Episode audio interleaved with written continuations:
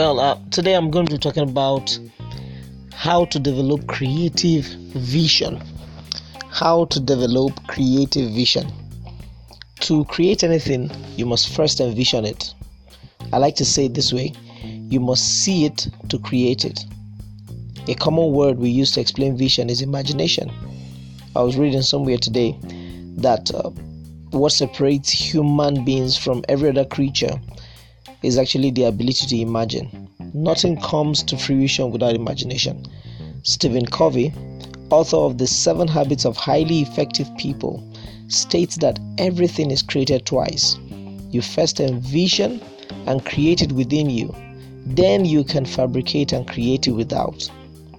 We all have two pairs of eyes our outer pair and an inner pair.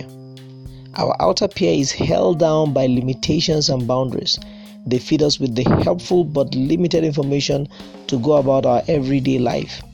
With your inner peer, sight has no boundary.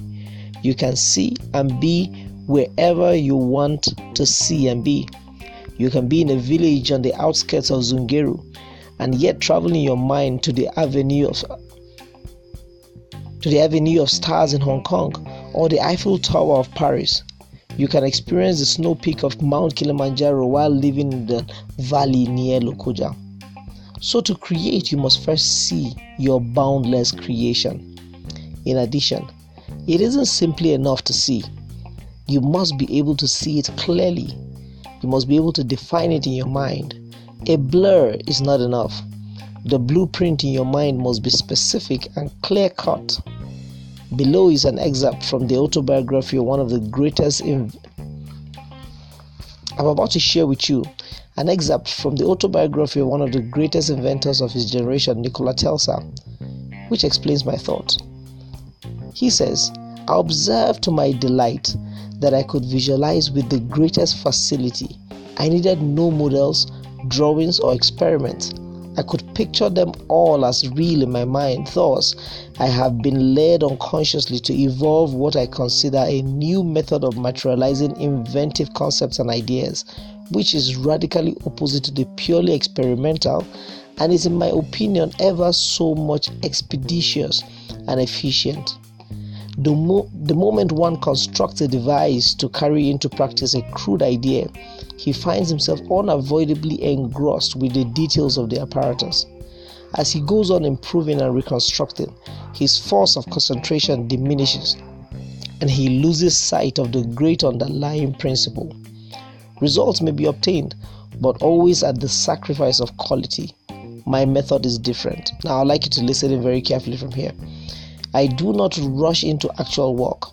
When I get an idea, I start at once building it up in my imagination. I change the construction, make improvements, and operate the device in my mind.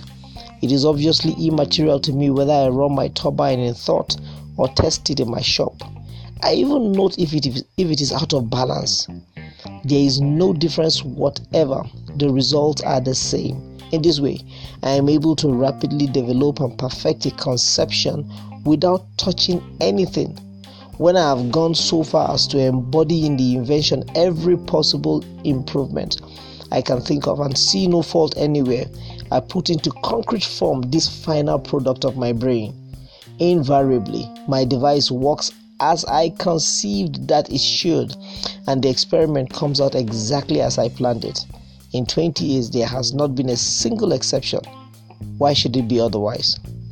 Nikola Tesla went on to visualize and invent the alternating current, electric bulbs, discovered X rays, radio, remote control, electric motor, robotics, laser, wireless communications, and limitless free energy.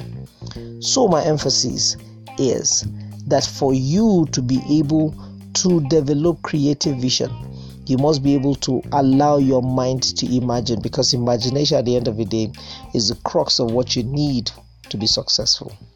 You've been listening to Be Gold podcast, and I am Yusuf Lenge.